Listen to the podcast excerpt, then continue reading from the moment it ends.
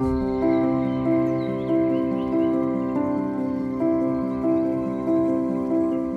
här är podden Örtsystrar. En podd om örter och att ta tillvara på naturens skatter. Med mig, Maria Österberg. Och mig, Anna Rosenblom. Hallå Anna! Hej! Hej! Nu är det snart jul. Ja, nu... Ja, men om man kommer till den här punkten i december att Även fast det är, liksom, det är bara halva månaden som har gått så är det typ idag och sen så kommer det bara säga pang och sen är det juldagen. Ja, precis. Så vi tänkte prata lite grann om julens kryddor i liksom lite mer ett örtigt perspektiv idag. Mm, precis. Ja, men alla de här äh, julsmakerna eh, och juldofterna som vi älskar kommer ju från ja, men de kryddor som används i maten som lagas vid jul. Och de, eh, precis som alla kryddor, har ju väldigt många örtmedicinska egenskaper. Mm. Och just julens kryddor är ju lite speciella för det är ju inga lokala kryddor direkt utan det är kryddor från eh, länder långt bort och eh, måste ju ha varit väldigt exklusiva. Ja, precis. Och det var och, därför de liksom fick komma fram på... Den finaste högtiden på året. Ja. Det är liksom, nu slösar man ordentligt mm. med, med smakerna. Så jag vet inte om vi ska liksom ta dem i ordning eller om vi bara ska... Jag har ju listat några. Mm, ja men precis. Ehm, och den, jag, menar, jag tänker så här, vilken är, vilken är den juligaste kryddan av dem alla? Vilken, vilken, om du bara skulle få säga, välja en som är, det här är jul. Då är det en blandning av kanel och nejlika. Ja, jag skulle säga nejlika. Ja, för, för att nejlika är, ligger det väldigt mycket i skymundan, i alla fall i mitt liv. Jag är inte så förtjust i den Nej, smaken i mat. Precis. För för mig blir det att det smakar pepparkakor hur man än gör. Ja. ja. Så... Medan kanel är liksom, kanel får ju hänga med året runt här i Sverige med liksom våra kanelbullar och, ja, det är sant. och ja. äppelkaka. Och sen så i liksom i kombination med de andra julkryddorna så blir ju den ju eh, julig. Men det känns som att man har liksom även en, en liksom relation till den under resten av ja, men, året. Ja, den är, ja, det är det. Men nejlika är, du har helt rätt. Vi, vi säger att nejlikan är julkryddan nummer ett. Ja, ja. alltså jag, eller jag tänker att man kan ju ha varsin. Ja, eh, nej. nej. men också verkligen det här med liksom nejlika i apelsin ja. upphängd i, i röda snören är ju liksom, då doftar det jul. Ja, det gör det verkligen. Eh, men nejlika har ju faktiskt också eh, lite medicinska egenskaper. Ja, och egentligen så sitter vi ju här och ljuger nu när vi säger att vi inte använder nejlika året om, för det gör vi ju. Ja, fast inte, helt annat. inte så mycket i mat. Inte i mat, nej, nej. men precis. För att den ingår ju som en eh, en liksom av de främsta ingredienserna i ehm, eh, tandkrämen som både du och jag använder. Eller mm. du kanske har slutat? Nej, jag, jag har slut på den men, men har inte jag har inte slutat. eh, och det är en eh, ayurvedisk tandkräm. Nu kommer jag inte ihåg märket som jag tror att det var Malin på Lyckobackens Levande som tipsade om den bara i sitt Instagramflöde för något år mm. sedan. Och jag så här hajade till direkt. Det har ju varit ett litet aber att hitta en bra, en liksom hemgjord tandkräm. Ja, för det här har vi ju pratat om ja. i ett av de allra första avsnitten när vi pratade om liksom hur man kan... Liksom, ja, det var varför, därför hon varför... tipsade oss, för vi sa såhär, fasen, var det inte Nej, den dök upp bara senare. Ah, okay. Nej, men för att vi efterlyste, ja. eh, i, när vi spelade in det avsnittet så pratade vi om hur vi kan liksom använda eh, örter för att skapa en mer giftfri vardag. Mm. Och det finns ju massor av liksom, recept på alternativa tandkrämer och både din och min erfarenhet var ju att vi, vi tyckte inte, sådär. Vi har inte hittat någonting som vi tycker är riktigt, riktigt bra. Och just för när det gäller liksom munnen, så man vill ju känna sig ren och fräsch. Ja. Och så efterfrågade vi det. Och då fick vi lite tips. Men sen så, jag tror att det var senare under hösten som det där dök upp. Men sen dess har jag aldrig slutat. Eh, aldrig slutat, aldrig gått tillbaka. Och jag var precis hos tandläkaren. Och han hade inget att invända på min munhälsa. munhälsa utan det var, var tipptopp. Hatten av. Mm. Eh, så den heter ju, ja, men vi får väl typ länka till den eller skriva vad den heter ja. i avsnittsinformationen. Det får vi verkligen För den är så bra.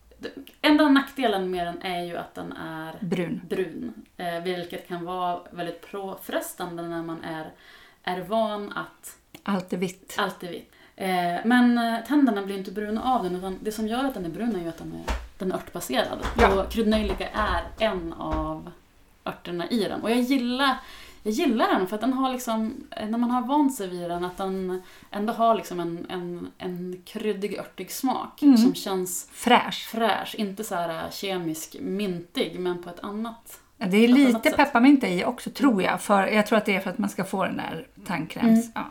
Men eh, kryddnejlika har ju eh, verkligen eh, en antiseptisk verkan.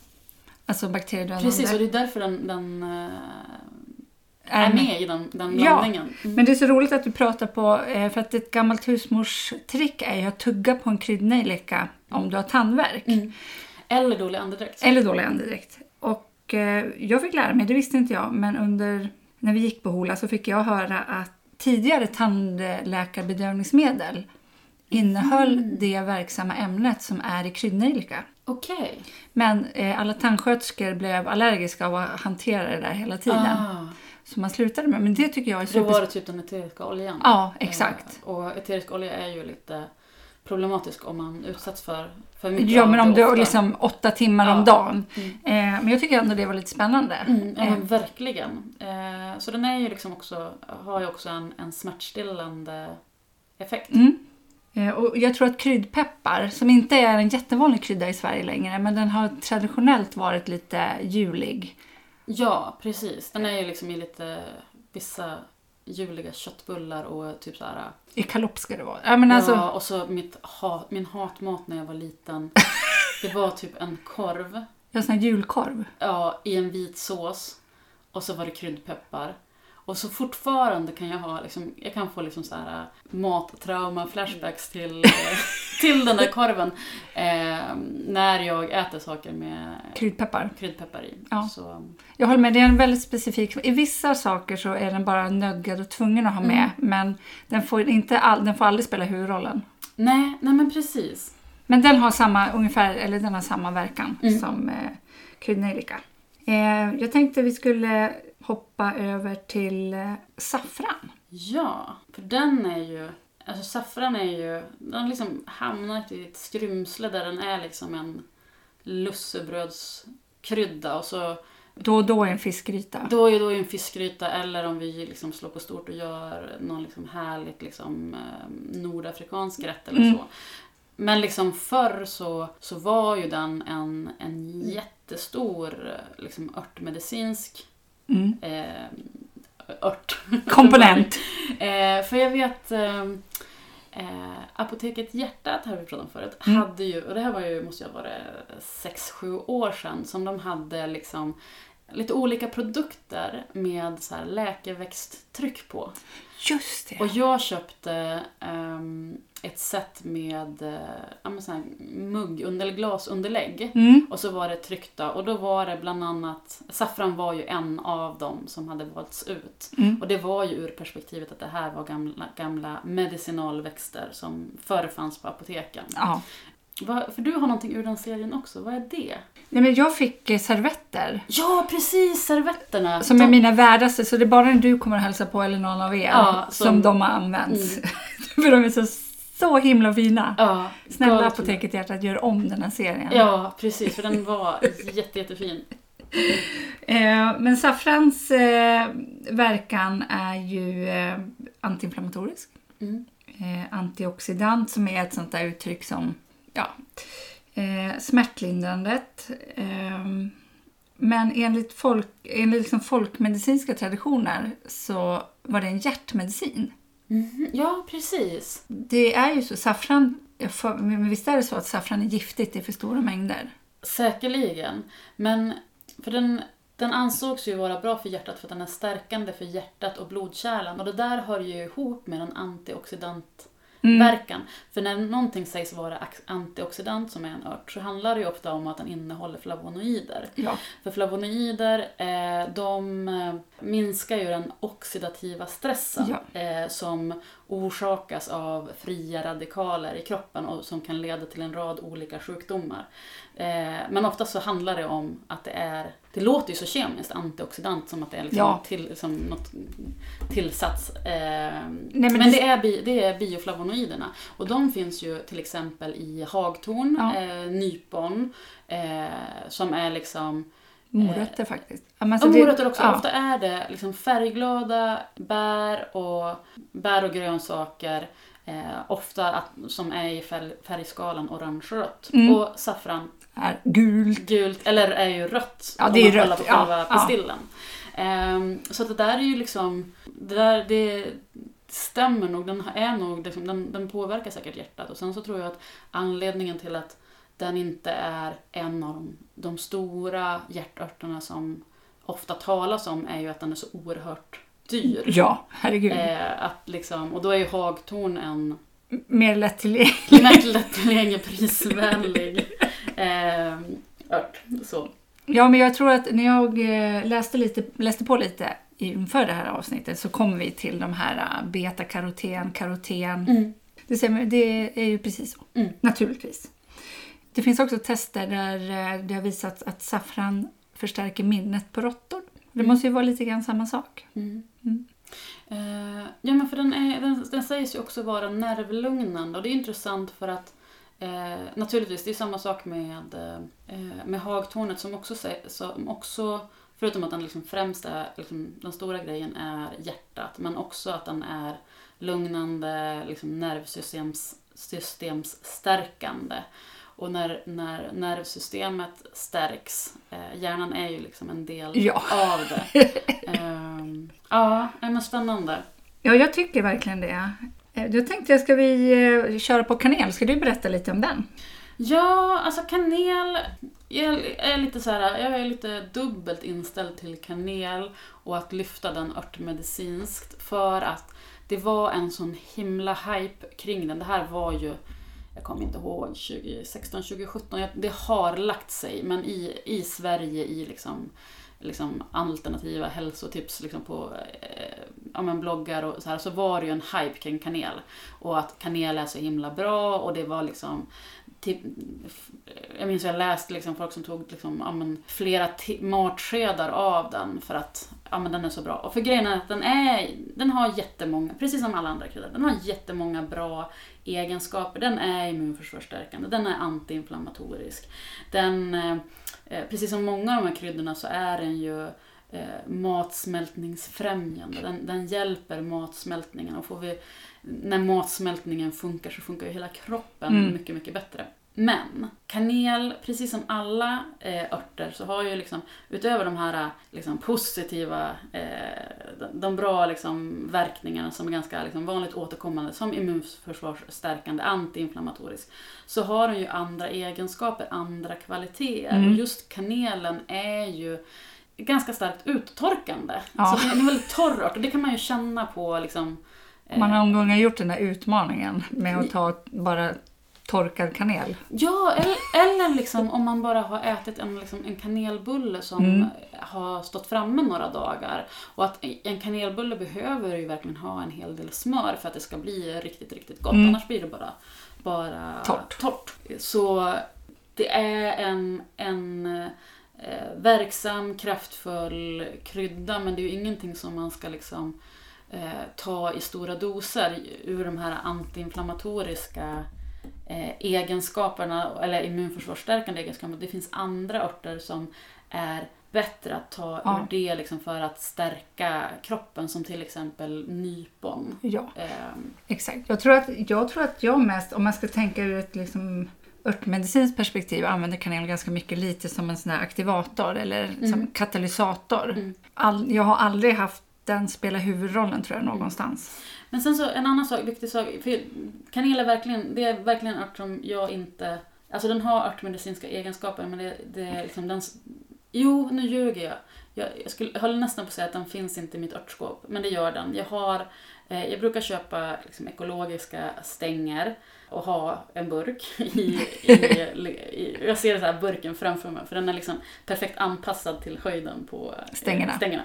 Jo, för att eh, jag har den gärna i chaiblandningar. Ja, men precis. Under vinterhalvåret så är det jättegott att ha den i en... Och apropå det, vi pratade ju om en chaiblandning som jag hade köpt mm. eh, i ett tidigare avsnitt i höstas. Eh, och att jag upplevde att den blev så starkt torkande, den mm. blandningen, även fast jag gillade den väldigt mycket. Så förmodligen var det... Stor del kanel. Var det kanel ja. och kanske någonting annat också. Så, eh, så det, det har jag i. Men i övrigt, för att, eh, och som du påpekade innan när vi diskuterade det här också, så en annan viktig grej att tänka på med kanel är ju att den är, också är... Eh, ingen, ingen bra om du har diabetes. Nej. Eh, så där ska den ju liksom eh, verkligen undvikas. Ja, men jag tycker vi går vidare. Ja, det tycker jag med faktiskt. Prata om nu har vi pratat... spännande. Ja, då tycker jag vi ska ta... Ska vi... Då får du välja. Pom men, ja. Pomerans eller stjärnanis? Ja, men vi tar pomerans för den har jag faktiskt inte koll på. Så du får jättegärna berätta. Jag har egentligen inte... Jag använder ju den... Jag har aldrig använt den örtmedicinskt. Mm. Utan den är ren och skär pepparkakskrydda hemma hos mig, mm. punkt. Det är bara det här jag använder den. Och när jag gör glögg. Ja, men, men precis. Ja. För jag började tänka, eller så jag började så här ställd nu för jag var så bara, men det är någonting som jag har den i. Men det är eh, ett julknäcke som vi brukar göra. Ja. Eh, efter ett recept av en, en kompis. Ja, men det är lite, liksom, den är väl, har väldigt liksom en begränsad yta ja. i mitt hus. Men det jag läste om den var att den är antioxidant och att den sänker blodfetter. Ja, men nu kommer jag på vad det är, för jag vet att jag har, jag har liksom en, en förpackning av det liksom köpt som jag köpt liksom för att jag ska använda den. eh, som inte har blivit av. Och nu kommer jag på vad det var. Det, är, det här har vi pratat om tidigare och nu när det här sänds så kanske jag har, har fått till det här så att jag liksom visar upp att nu fick jag, nu blev det. Egen julmust. Ah. Att göra egen egen julmust, alltså en traditionell julmust som görs som en soda där man har en, en sån här uh, starterkultur som man har gjort av ingefära. Aha! Och det, för det receptet liksom kollade vi på tillsammans och det här var ju säkert två år sedan. Ja. Eh, och så höll jag på att tagga upp för att göra det. Men det kruxiga det är att det gäller ju att få till en... Det är typ som en surdeg fast man gör den på ingefära. Mm. Jag vet inte vad, det, det heter någonting och jag kommer inte ihåg vad det heter. Typ en soda starter eller någonting heter det. Men det är ungefär samma, att man river ingefära och blandar med vatten och lite socker. Ja, du, får, du gör en fermentering och får igång Ja, den ska få igång. Ja. Eh, och jag minns att jag, jag försökte och den, den kom igång och den liksom tuffade på så bra. Eh, och sen på liksom fjärde dagen så dog den. Jaha! Eh, så att man måste, alltså, och jag tror, för att man, det är liksom att man ska man ska riva och he på mer hela tiden, precis som med en surdeg. Ja. Och jag, jag tror att den är mer känslig än en vanlig surdeg. Så att det räcker att du får in minsta lilla liksom, eh, diskmedelsrest eller ja. smuts eller någonting så bara pff, faller Pajar det som hela. ett sandslott. Så, och det man gör sen är ju att man gör som en dekokt av eh, ja, men julkryddor. Mm. Eh, och sen så liksom eh, för man ihop den här uh, sodastarten med dekokten och så får det stå och liksom puttra på i några dagar och sen så ska den liksom kylas och stå och mogna, ja, mogna och lagras. Och min, min magkänsla är att det här kommer att bli magiskt.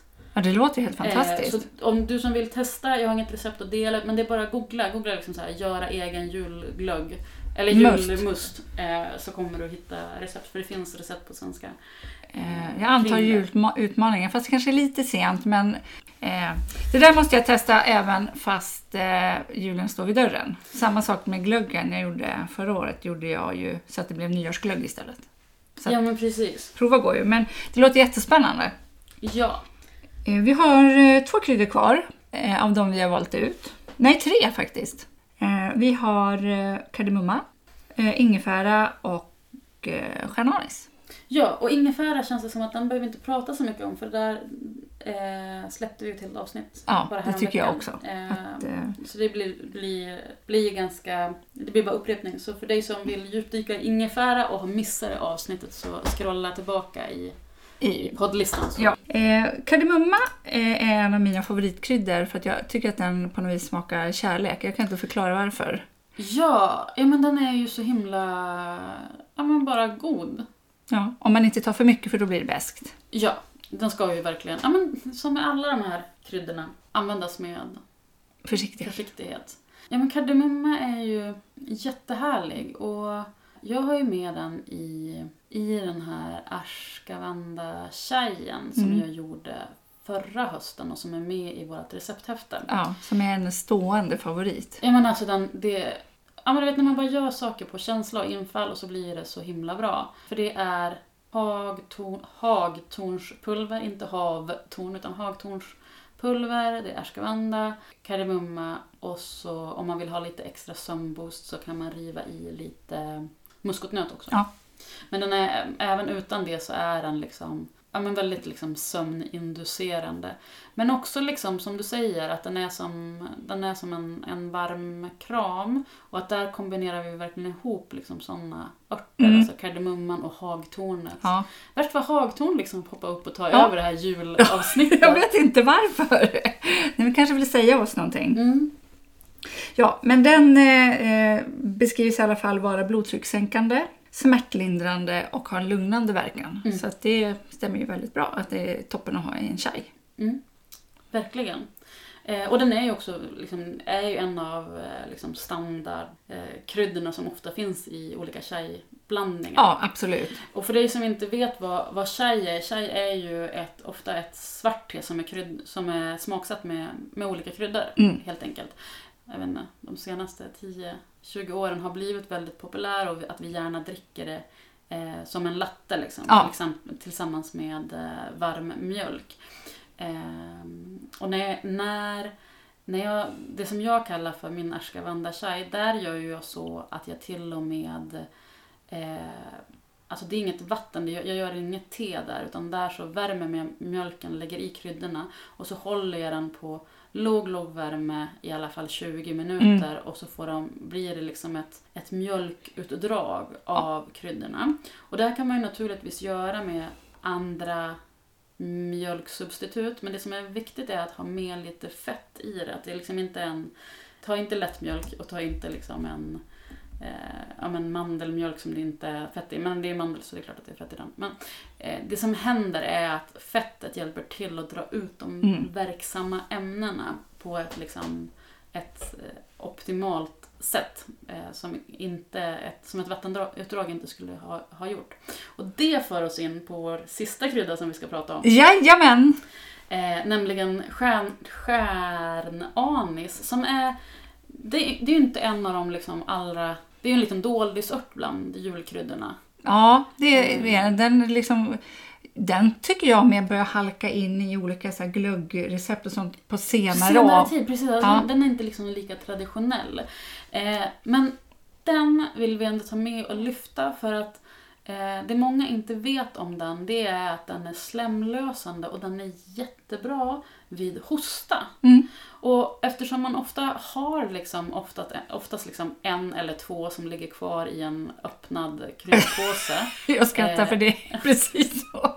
Som liksom ligger där tills, och så går det något år och sen så råkar man ändå köpa en ny nästa år och så till slut så har man liksom superbra att ta till nästa gång du har hosta. Och då bereder du den med mjölk, precis som jag just beskrev. Att man, eh, man värmer mjölken försiktigt och eh, ja, man kan ju gärna krossa eh, stjärnanisen, även om det är synd eftersom den är så snygg eh, i sin stjärnform. Men genom att vi krossar en, liksom en större bit av en, en ört, eller i, i det här fallet en krydda, så liksom finfördelas den ju och så blir det mer liksom, eh, ytor för beredningsvätskan, i det här fallet mjölken, att liksom ta sig in och liksom dra mm. ut de aktiva ämnena. Så håll det på låg temperatur. Eh, man kan ju också bara värma upp den och så sen liksom lägga lock på och låta det stå och dra medan det svalnar och sen kan man värma lite grann igen om man är rädd att eh, bränna mjölken och få liksom ett diskprojekt utan dess like. Ja. Det är det som är problemet med att hålla... Mjölk. Det, man kan inte riktigt, det är väldigt svårt att göra en dekokt på mjölk. Men det, det är åt det hållet vi, vi vill komma. Ja. Eh, och sen drick, drick det och testa. För att jag, det här tipset eh, fick jag för två år sedan inne i Lucy Jones medlemstjänst mm. som jag är med i. Eh, och i samma veva så var jag hos dig och så testade jag det. Och det var liksom Dels så var det gott och sen så var det makalöst bra. Mm. Eh, och jag önskar att jag hade kommit ihåg det när jag hade den här slemförkylningen i höstas. För det hade verkligen varit tipptopp. Det är jätteintressant för jag tänker så spontant att mjölk liksom ökar slembildningen. För det är ju en mm. liten föreställning. Mm. Men här menar du att det verkligen funkar? För jag har aldrig mm. testat det där. Nej, men testa nästa gång, nästa gång du slemmar. Nästa gång jag slemmar ska jag absolut göra det. jag får spara den där öppnade påsen med stjärnanis. Mm. Ja. Om den inte går åt till eh, julmusten. Precis. Eh, men jag vill ändå, vi gör lite så här, veckans tips har vi lite grann tappat bort ibland. Mm, men du vill ha tillbaka det? Ja, jag, vill ha ett tips. Jag har ett tips. Mm. Eh, och det är att testa att baka Hildegard och Bingens nervkakor. Det är inget litet tips. Du, nu, får du, nu får du ju dela receptet på något vänster. Du ja, men... det här och säga att gör det här. jag har gjort en film när jag bakade. Men vad bra. Eh, som finns på mitt Instagram. Men jag kan lägga in receptet här. Eh, det är ju inte mitt recept utan mm. det är från 1200-talet. Eh, och där är det, om man testar att baka dem så är det otroliga mängder muskotnöt i. Så är du gravid, ammande, ska du inte ge dig på det här projektet. Och eh, man ska verkligen lyssna på att inte äta mer än sex per dag. Precis. Eh. Men de är, alltså de är jättegoda, men de är också väldigt kryddiga. Så att, eh, men jag vill inte ha, jag tycker nej, att det är ganska gott med en. Med en, precis. Ja. Eh, jag har faktiskt aldrig gjort dem, men du hade ju bakat dem förra året till ett event som jag var på. Du blev ju tyvärr sjuk och missade det. Men de var ju är ju jätte, jättegoda. Ja, de är goda och eh, Hildegard säger, skriver att, att de ska tas mot melankoli. Mm när man känner liksom. Ja. Mm. Så det är mitt tips. Jag lägger ut eh, receptet i avsnittsbeskrivningen. Jag kan inte bara kort berätta, vad är det som är i dem? Oj, eh, och kom ihåg det, det är ju det är mjöl och hon gillar ju eh, dinkelmjöl. Mm. Men jag tänker mer liksom kryddblandning. Ja, massor! Det är en hel mus muskotnöt. Det är en hel muskotnöt. Ja. Eh, och sen så har jag för mig att det är kanel. Kardemumma kanske. Ja. Men det är mängden muskotnöt som, som är, är liksom grejen med det här receptet. Mm.